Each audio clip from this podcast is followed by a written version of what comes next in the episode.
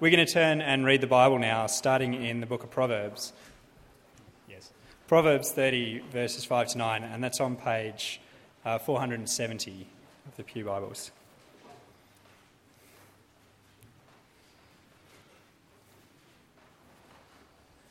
So, Proverbs chapter 30, starting at verse 5. Every word of God is flawless. He is a shield to those who take refuge in him. Do not add to his words, or he will rebuke you and prove you a liar. Two things I ask of you, O Lord. Do not refuse me before I die. Keep falsehood and lies far from me. Give me neither poverty nor riches, but give me only my daily bread.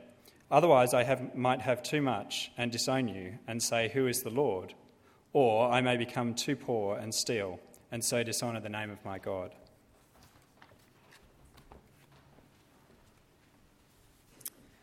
And the New Testament reading is Matthew chapter 6, verses 1 to 18, and you can find that on page 684 of your Bibles.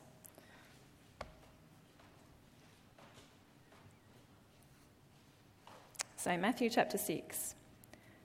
Be careful not to do your acts of righteousness before men, to be seen by them. If you do, you will have no reward from your Father in heaven. So when you give to the needy, do not announce it with trumpets, as the hypocrites do in the synagogues and on the streets, to be honoured by men. I tell you the truth, they have received their reward in full. But when you give to the needy, do not let your left hand know what your right hand is doing so that your giving may be in secret. Then your Father, who sees what is done in secret, will reward you. And when you pray, do not be like the hypocrites, for they love to pray standing in the synagogues and on the street corners to be seen by men. I tell you the truth, they have received their reward in full. But when you pray, go into your room, close the door, and pray to your Father who is unseen then your Father, who sees what is done in secret, will reward you. And when you pray, do not keep on babbling like pagans, for they think they will be heard because of their many words. Do not be like them, for your Father knows what you need before you ask Him. This then is how you should pray Our Father in heaven, hallowed be your name. Your kingdom come your will be done on earth as it is in heaven. Give us today our daily bread. Forgive us our debts, as we also have forgiven our debtors. And lead us not into temptation, but deliver us from the evil one.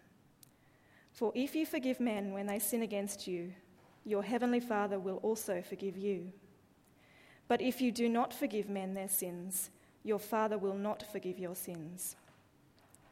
When you fast, do not look sombre as the hypocrites do, for they disfigure their faces to show men they are fasting. I tell you the truth, they have received their reward in full. But when you fast, put oil on your head and wash your face, so that it will not be obvious to men that you're fasting, but only to your Father who is unseen. And your Father, who sees what is done in secret, will reward you. Thanks, Rob and Viv. Nice to see you. We're continuing our sermon series on the Sermon on the Mount. Let me pray for us as we kick off. Father, it's been a beautiful day, and we thank you for the sunshine. We thank you for a chance to spend time relaxing and being refreshed. And we thank you now for this, this precious time where we can just stop and to hear you speak through your scriptures and by your Spirit. Father, I pray that we would cherish this time, that we would long to hear you speak to us. You know what we need to hear. Uh, so, Father, I ask that uh, you would soften hearts and give us ears to hear tonight. In Jesus' name. Amen. I want you to picture this scene. It's a um, Sunday night here at Church by the Bridge. Uh, the music's been awesome. The sermon's been preached, and let's call him Jonty. There's no one called Jonty here tonight, is there? Uh, Jonty stands up, and Jonty's going to pray. And so Jonty stands here at the lectern, and he prays. And you're sitting there, you're thinking, oh, wow, what a prayer. He's so eloquent. Uh, he prays for the parliaments, he prays for the poor, he prays for our church, he prays for the community, he prays for our mission partners. He just prays and he prays and he's passionate and he's a great prayer. And then John sits down and he kind of glows a bit inwardly and thinks, Oh, how was I tonight? I wonder if someone will come and say, Thank you for praying. Great prayers. Awesome prayers. Or maybe it's open prayer time and, you know, that sort of awkward silence where you're waiting for somebody to pray in open prayer time. And you're sitting there thinking, oh, I, I should pray. But then something goes inside you, oh, what if I pray and, uh, and I, I say the wrong thing? And it's kind of like you, you, you think that people in the pews have got these scorecards and they're going to mark you out of 10 as to whether your prayer was faithful.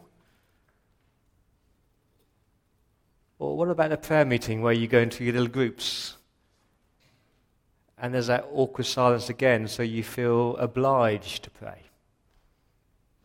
Uh, my question is did, did Jonty really pray? Who was he praying to? Why did he pray? When you stand up in open prayer time, why are you praying? Who are you praying to?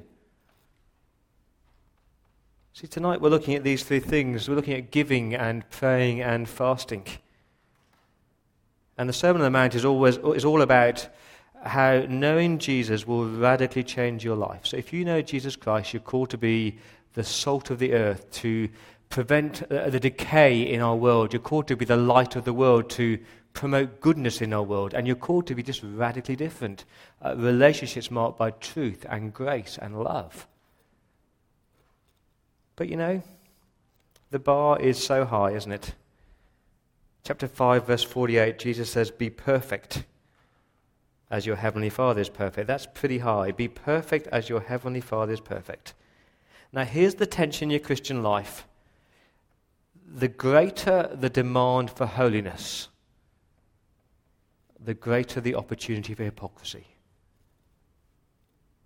The greater the demand for holiness, the, the more opportunity for hypocrisy uh, the more that we're called to be different, the more that you can put on an act.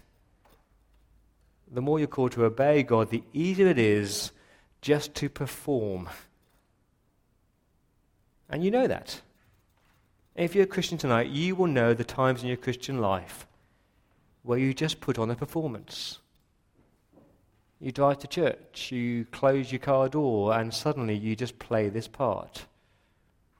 In the conversations that you have, in the prayers that you pray, in the things that you do. And that's why chapter 6 begins with those, those, those key words be careful.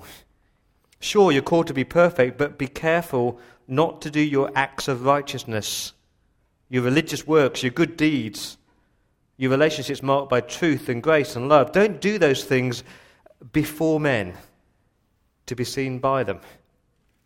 See, what Jesus is saying is that it is perfectly possible to care for the sick and look after the needy, and for it all to be an act of show.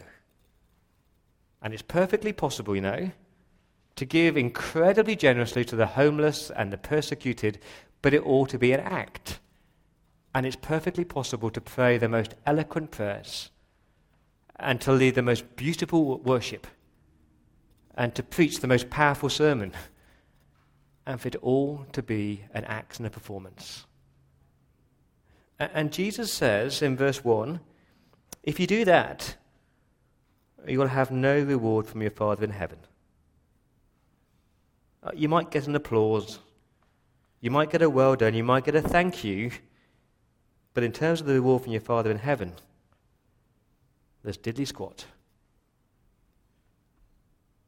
I've been grappling with how to preach this sermon tonight. I was thinking about just preaching on, on giving and praying and fasting. But that's not the main point of this passage, because Jesus kind of assumes that, that if you're a Christian, that you will be giving and you will be praying and you will be fasting.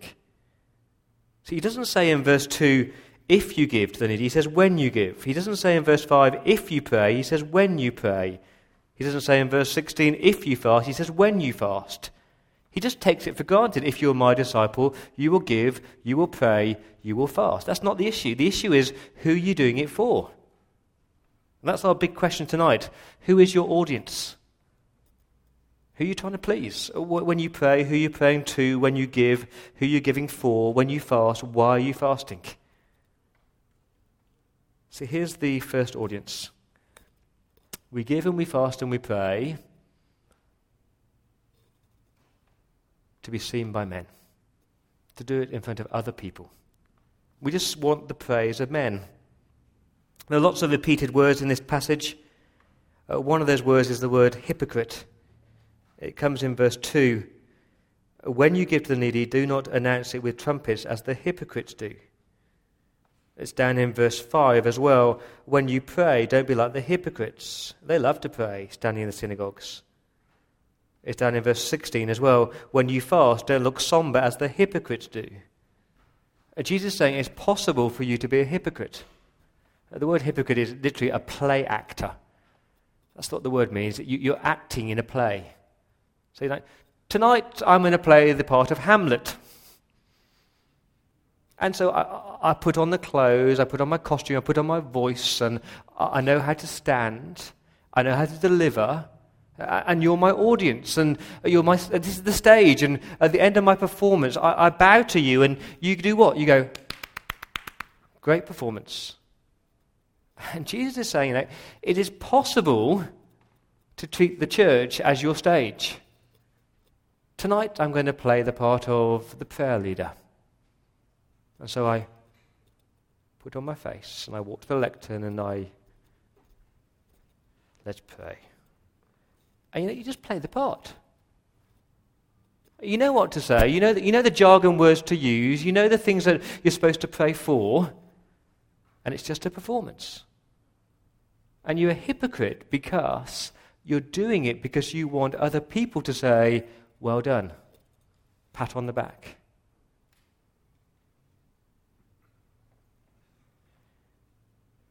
Friends, if that is your audience, other people, the crowd, the congregation, then you will have received your reward in full.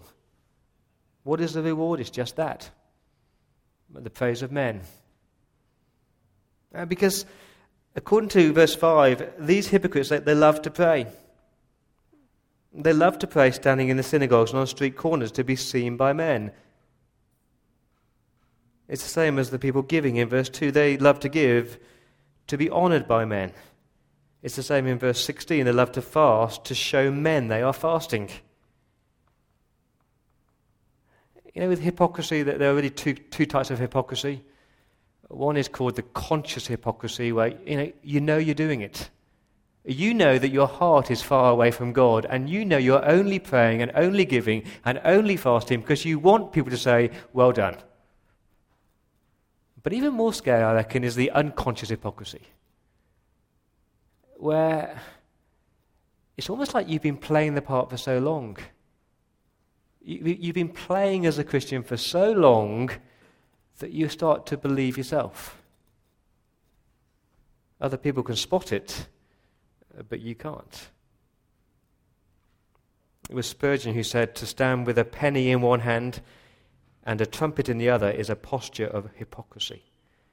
Uh, so, my first question tonight is you know, when you give, when you fast, when you pray, are you an actor? Or are you authentic? The second audience I guess is even more scary. Uh, we play for the praise of men, but we also do all these things for ourselves.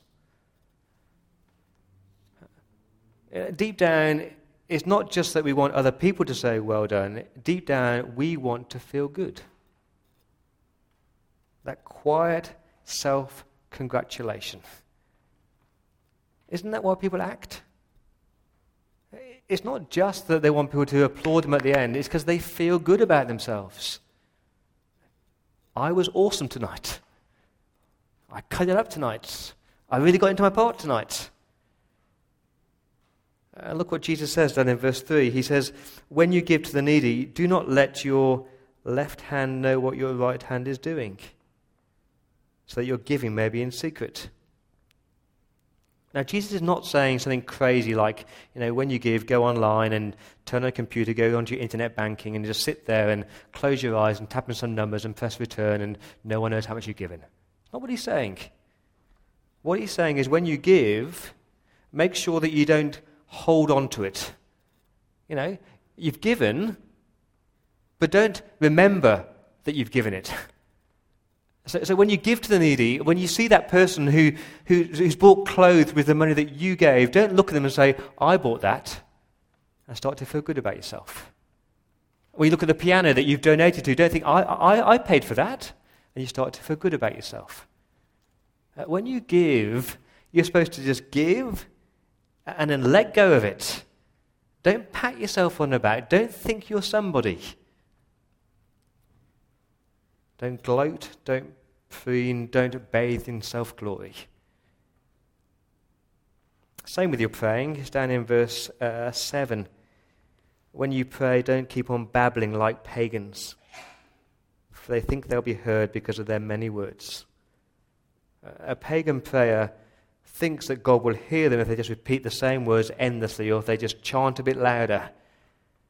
And we can do that in our praying, can't we? you know, we've got 10 minutes to fill. And so we start to just babble. Oh God, um, help me to be patient. Lord, give me patience. I find Tracy so hard, so please give me patience. And as for Caleb, I need your patience. Lord, you're patient.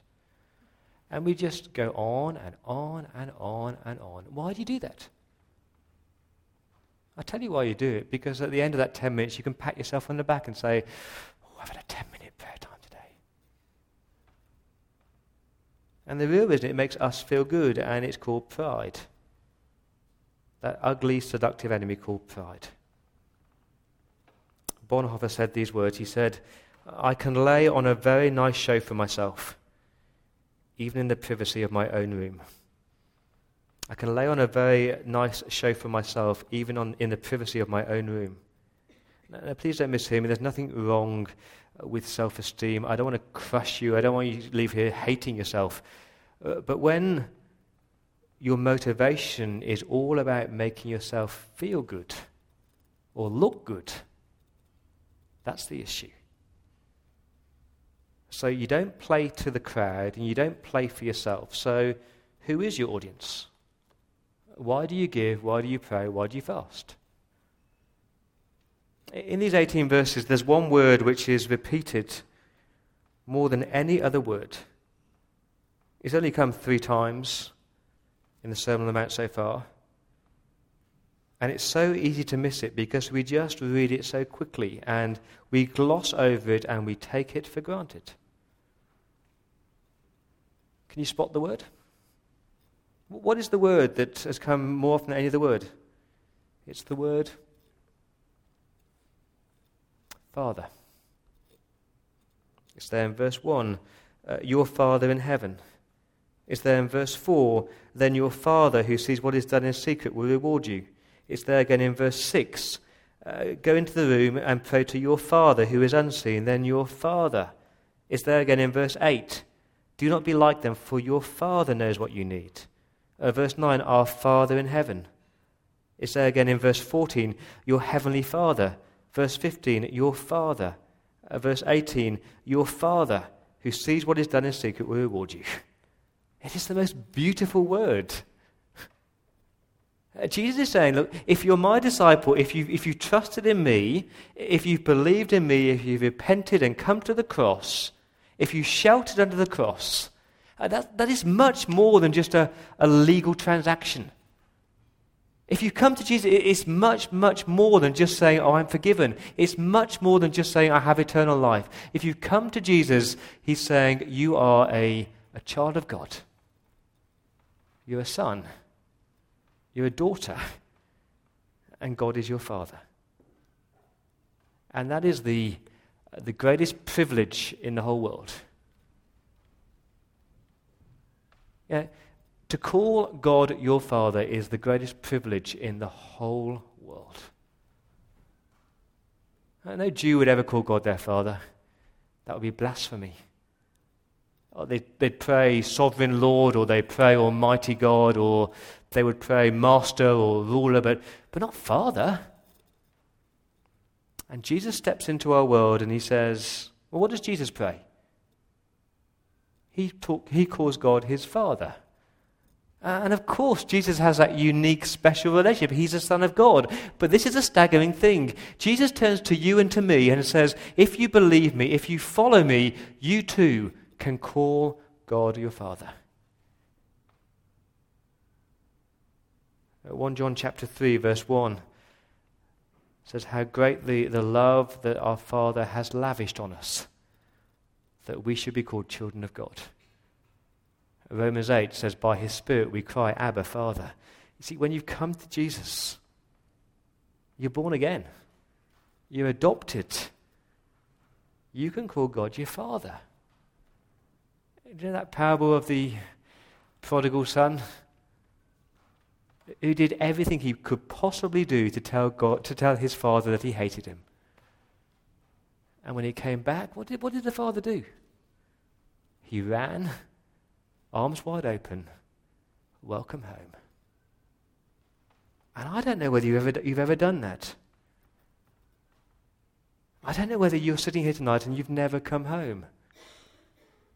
It's just an act, it's just religion. But if you've come to Jesus and said, I believe in you, I trust in you, then he calls you his son, he calls you his daughter, and it's the most precious, the most beautiful relationship you can ever, ever experience. And to call God your father is not a mark of being over familiar. It's just a privilege of that love relationship you enjoy. To call God your Father is not being arrogant, it's not being rash, it's your privilege. Now, this is what will transform your, your prayer life and your giving and your fasting. When you have understood that God wants to relate to you as a father to his child, and when you've grasped that his father's love is, is more extravagant than you can ever, ever imagine, that will change the way that you give and you fast and you pray. Trust me. The deeper your love for God as your Father, the more you want to please Him and honor Him and praise Him. All for you, God. Not for me, not for my, the crowd, but for you, God. The more you focus on Him as your Father, the less self conscious you become. And the less concerned you are for the pat on the back and the well done's and the thank yous. Uh, they're nice. Of course, they're nice. But we don't crave them, we don't need them. See, verse 18 tells us that your Father sees what is done in secret, and he will reward you. Now, see, that's the Christian way.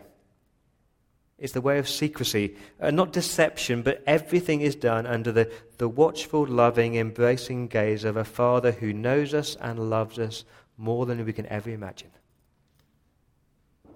So, why do you give to the needy? Because you just long to please your Father. Why do you pray? Because you just long to have a deeper relationship with your Father. Why do you fast? Because you want to deepen that love for your Father. As a preacher, one of the, the biggest temptations is to become this self centered, wanting and needing uh, the applause of people. And you have to pray every single week, you know, not to me, O oh Lord, not to me, but to your name be the glory. And of course, it's nice when people say it was a good sermon, it was helpful. But when you start needing that or expecting that, that's the problem, isn't it? But to go home and on a Sunday night just to go home and just close the door and say, Father, was I faithful? Did people see Jesus? That's what it's about. Now, if you get this right, if, if, if it's all for the glory of your Father, then the rewards suddenly become real.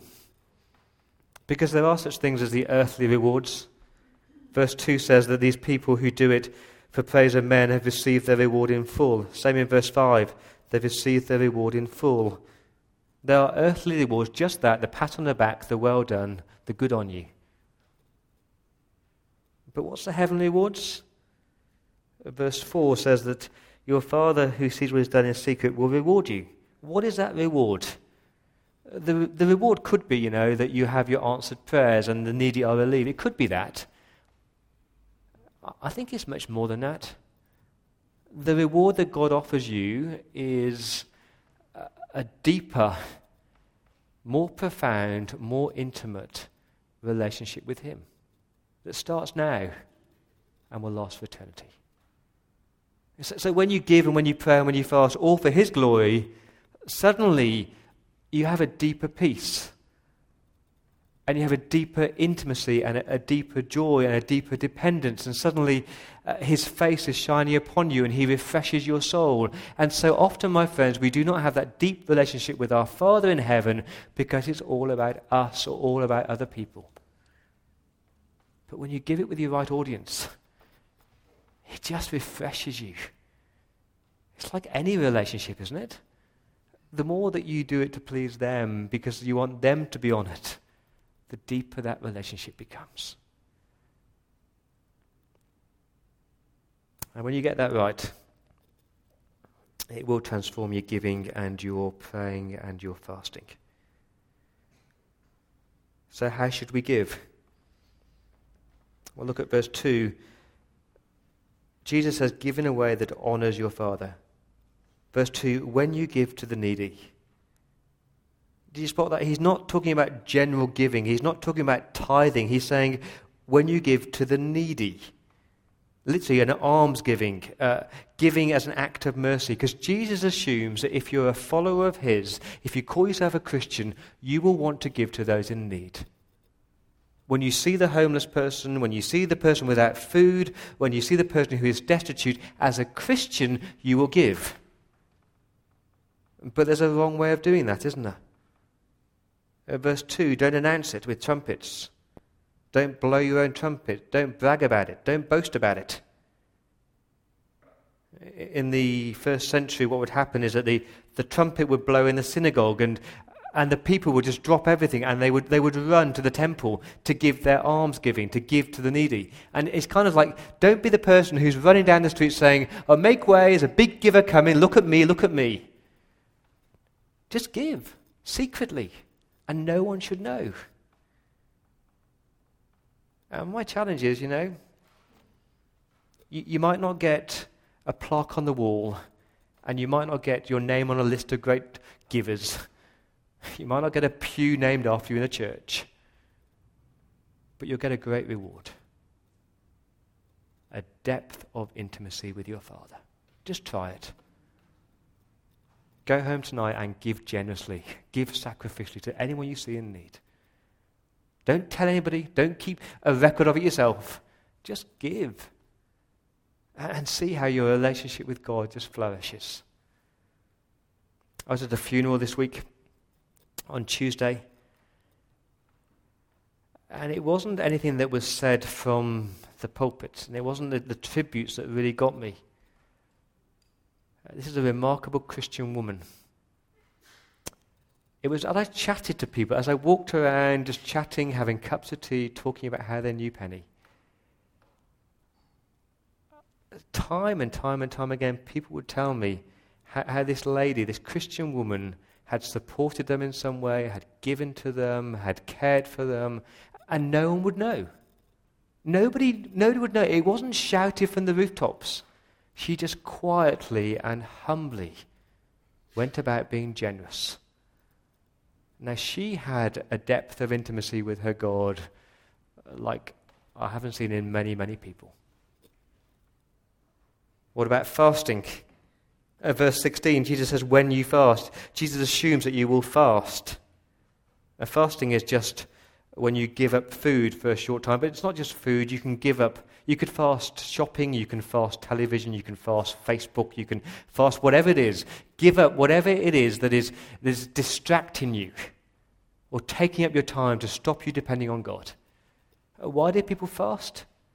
They fasted for two reasons deep repentance. That's Nehemiah uh, when he recognized his sin, he fasted. Uh, you fast because you are needing special guidance. So, Moses on Sinai and uh, Queen uh, Esther and Jehoshaphat and Ezra, when there's a special occasion, when it is special prayer, they fasted. But Jesus says, don't do it so you advertise yourself. Uh, verse 16, don't disfigure your faces to show men you're fasting. Don't wander around looking glum with ashes on your head saying, Look at me, look at me, I'm fasting. Jesus says in verse 17, just act normally. Uh, when you fast, put all on your head and wash your face. Use deodorant, have a shower, brush your hair. Don't draw attention to yourself. Someone asked me in Connect Group this week, uh, Do you fast? And I kind of wanted to say, Mind your own business. You know, you should never know. I do, but you'd never know it. And I want, to urge you when you fast, because we should be fasting. It might be food, it might be shopping, it might be Facebook, it might be whatever leisure activity that so consumes you that, that for a short time you stop doing that just so you can be devoted to your God. Seek His face. When you do that, trust me, you will enjoy a, a depth of intimacy with your Heavenly Father and a depth of dependency on your Heavenly Father. And that's the reward. What about praying? Please don't ab- absolutize Matthew chapter 6. If we took this literally, we, we would never pray in public, we would never pray at length, and we wouldn't ask God for anything because He already knows. Now, Jesus is not talking about uh, where you pray, it's who you're praying to. There's a story of a man who was at a church in Boston, and over coffee he was heard to say, Those were the most eloquent and polished prayers ever offered to a Boston audience. And Jesus is not prohibiting public prayer. The book of Acts is full of public prayer. He's saying, make sure that you're doing it for Him and to Him and not to each other. And uh, do you know the best way to avoid that hypocrisy? Do you know the best way to, to make sure that when you pray in public, you're doing it to God and not to other people? I'll let you into a little secret. I'll give you the key. It's called private prayer, the secret place of, place of prayer. So your public prayers should just be a natural overflow of your private prayers. That's what Jesus says in verse 6. Uh, when you pray, go into your room and close the door and pray to your Father who is unseen. Shut the door, shut out the prying eyes of men, or just shut yourself in with God. Just you and God. It's beautiful, that. Is just, just you and your Heavenly Father in that deep, intimate time of prayer. Someone has said if you're never alone with God, it's not because you're too busy, it's not because you have no time. If you're never alone with God, it's because you've got a problem with your relationship with your Father. And that time alone with God will enrich your relationship with your Father, and then your public prayers become a natural overflow of your private prayers. And then you'll pray Our Father in heaven, hallowed be your name. I find it incredibly ironic that the Lord's Prayer has become the most babbled and the most endlessly prayed, uh, prayed prayer in all of history. I'd love to spend time, I haven't got time to expand the Lord's Prayer. I'd recommend this book. It's called Our Father by a guy called Richard Coekin. But please look how that prayer begins Our Father in heaven. That's where he dwells. He is the ruler, he has the authority, he has the power, he is the glorious one. And when you pray, just make sure that your prayers are for his glory and not just for your needs. You, you start with God's glory, don't you? Uh, your kingdom come. Sorry, hallowed be your name. Hallowed be your name, verse 9. I pray that in my life and in the lives of others, your name would be honored. And I pray that your kingdom will come, Lord. I pray that more people will know Jesus and that Jesus would, would return soon. And I pray that your will will be done. I pray, Lord, that, that my life would live, be lived in accordance to your will. That's how we pray, all about God, His name, and His honor, and His kingdom, and His will. But remember that He's your Father. And what does a father do? A father cares. And a father loves, and a father knows your needs.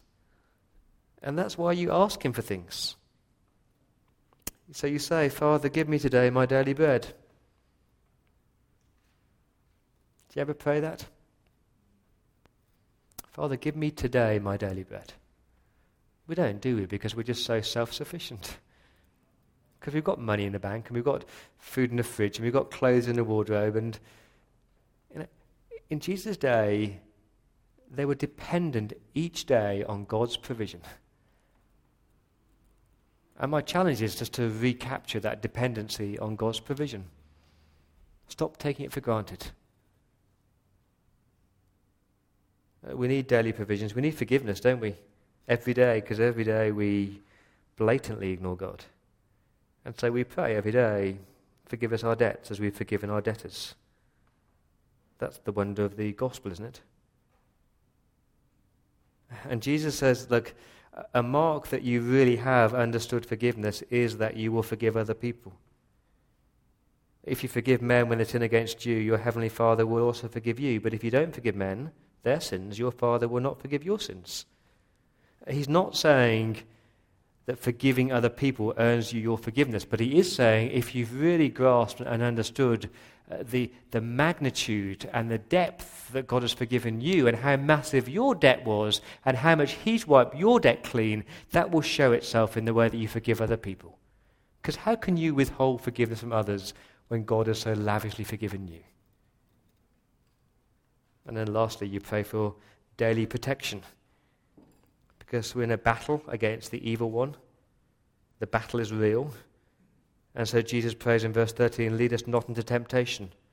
Lead me away from temptation. Lead me closer to you. And please protect me from the evil one. See, that's what we pray for. If you're in love with God as your Father, you pray for His glory and then for your needs. And when you pray, don't perform, don't pray to the crowd. You don't have to have the jargon. Just be you. Talk to him as a father. He longs to hear you as a child. So there it is. I'll ask you again. Who are you doing your acts of righteousness for? If it's for the other people, if it's for the crowds, let me say you can bluff the crowds. They'll buy it. But your father knows everything. If it's for yourself, if it's that ugly thing called pride, get rid of it.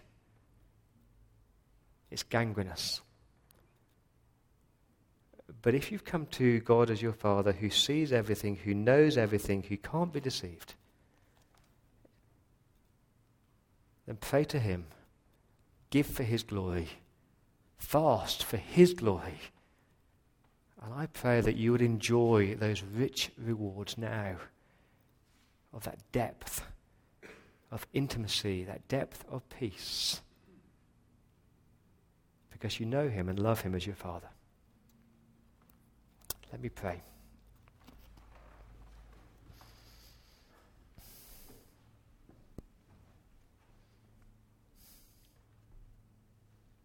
Our Father in heaven. Father, thank you that you're gracious and you are kind and compassionate. Lord, you see everything, you know everything. You know our needs. You know when we perform and we put on an act and we ask for your forgiveness. Spirit of God, would you please radically change us? Father, we just long to do everything because we're your children and we want to give you the glory. In Jesus' name.